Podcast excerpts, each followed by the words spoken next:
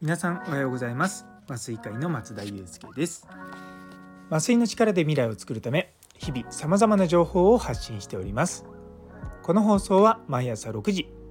ちょっと変わった麻酔会が日本の医療を元気にするため、普段考えていることをシェアする番組となっております。本日はオープニングを深掘りする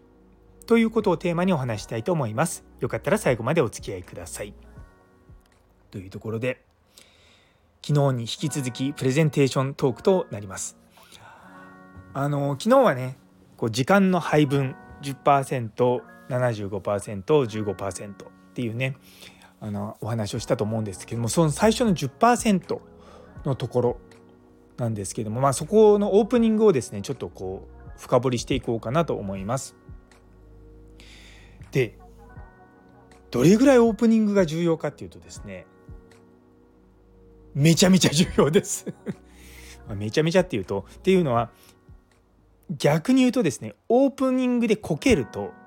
もうそのプレゼンほぼほぼ終わります。なのでオープニングっていうのは絶対にこけちゃダメなんですよ。じゃあ絶対にこけない方法っていうのはあるのかっていうと、ありません。でもこれをやると ひゃくパーセント あの滑るよっていうのはあります。それはあのダジャレですね。いきなり最初にあの場を和ませようとですね、ダジャレを言うのはこれやっちゃダメです。あのその瞬間にしらけますで、結局じゃあそのオープニングでどうすればいいのかって正解っていうのは多分ないと思うんです。ただ例えばの映画のコンサートとかそういったものって、最初のいっきょくめのところの予算だいたいどれぐらいだと思います？演出のコストのだいたい ごじゅっパーセント ぐらい使われることもあるんですよ。で、それぐらいやっぱり一番最初の始まりって大事なんですね。で、さらに言うならば、そこのところでその盛り上がりを作るとか、相手をこうどうやって引き込んでいくのかっていうところに、以前お話しした間とか、あと声のトーンとか、そういったことが大事になってくると思うんですね。で、例えば声のトーン、今まあ僕ちょっと高めなトーンで話してるんですけれども、でも皆さんこんな感じなトーンで話したらどう思いますかみたいな、あのちょっとトーン低くするとですね、若干こう権威性が出るっていうか、こう荘厳な感じがするとか、おって思うんですよ。これはでも男性でも女性でも同じなんです。女性の方でも低めの声で話されると、やっぱりこう腹の底の方にズンってこう響くんですよね。で、その時に喋るスピードもそんなに速くなくていいんですよ。っていうのは、まああんま難しいんですけどね、低い声で特徴を喋るとなんか全然喋れないな。低い声になるとどうしても喋るスピードってゆっくりになるんですよ。で、喋るスピードがゆっくりになると、しっかり一つ一つの言葉を相手に届けるっていう形になるんですね。なのでちゃんと言葉をこう選んでやっていく。だからしなんだろうプレゼンテーションの中で最初って僕今でも悩みます。で、このいちねんかんでですね、僕ちゃんとしたそのちゃんとしたって言い方で変ですけども、相手があの聞いてくれるようにするために考えたオープニングは、あの去年のさんがつに行ったあの参加祭りの話で、皆さんご自身の誕生日覚えてらっしゃいますか？その日あなた方のお母様は命を懸けてあなた方を産んだ。その命を懸けた結果、あなたたちが今ここにいられるんです。参加麻酔とはそういった診療を支えている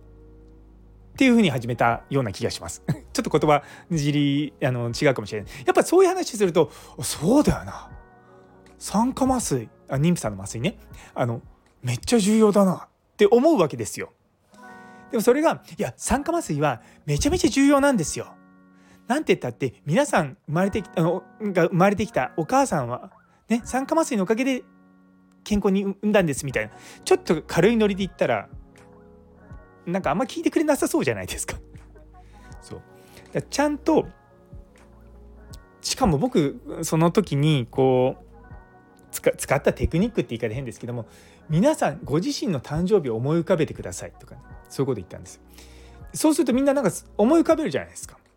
な, なんだろうとか思いながらも、なんだろうと思いながらも誕生日って絶対わかるじゃないですか。だって僕ら病院で アイディー とか患者さん確認する、名前と生年月日を言ってくださいっていうので、生年月日ってめちゃめちゃ自分の中にとって重要な数字なんですよ。でその重要な数字っていうものはなぜあるかって言ったら、それはお母さんが皆さんを出産されたその時間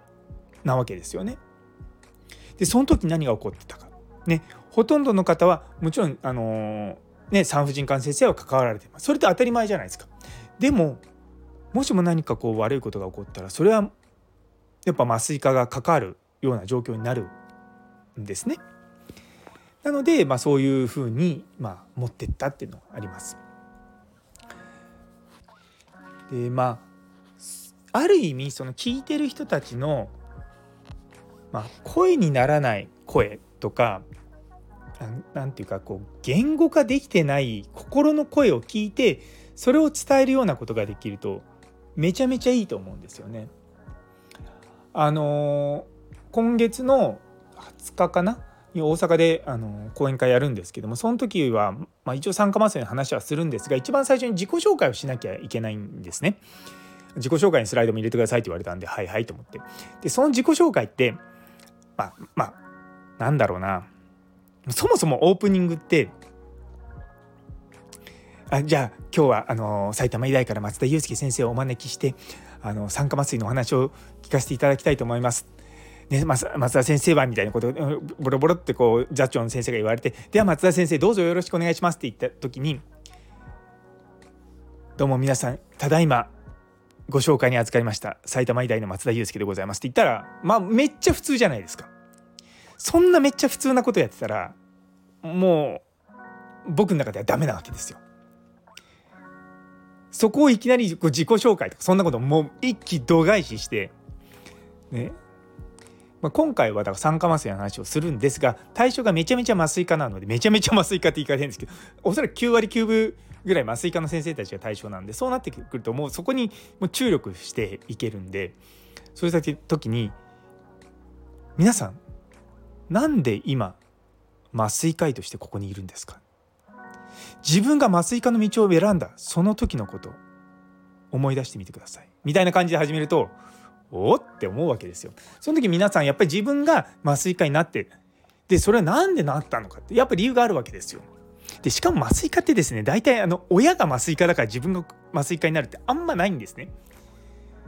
っていうのは別にあの開業しててそれを 継, 継がなきゃいけないとかあんまりないので、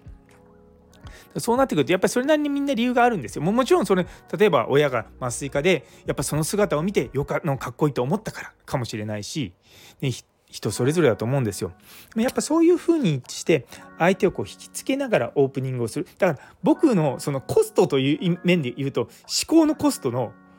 もう半分以上は確かに僕オープニングで使ってます。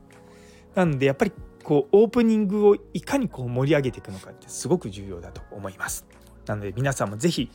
そこをね力入れてやっていただければと思います。というところで、えー、最後まで聞いてくださってありがとうございます。昨日のプレゼンの黄金比という放送にいいねをくださった佐藤先生、中村先生、唯一むすさん、みちさん、岡プラスさん、姉そうに先生、さやもさん、さらにコメントくださったもみじさん、どうもありがとうございます。引き続きどうぞよろしくお願いいたします。というところで、今日という一日が皆様にとって素敵な一日になりますように。それではまた明日。Thank you.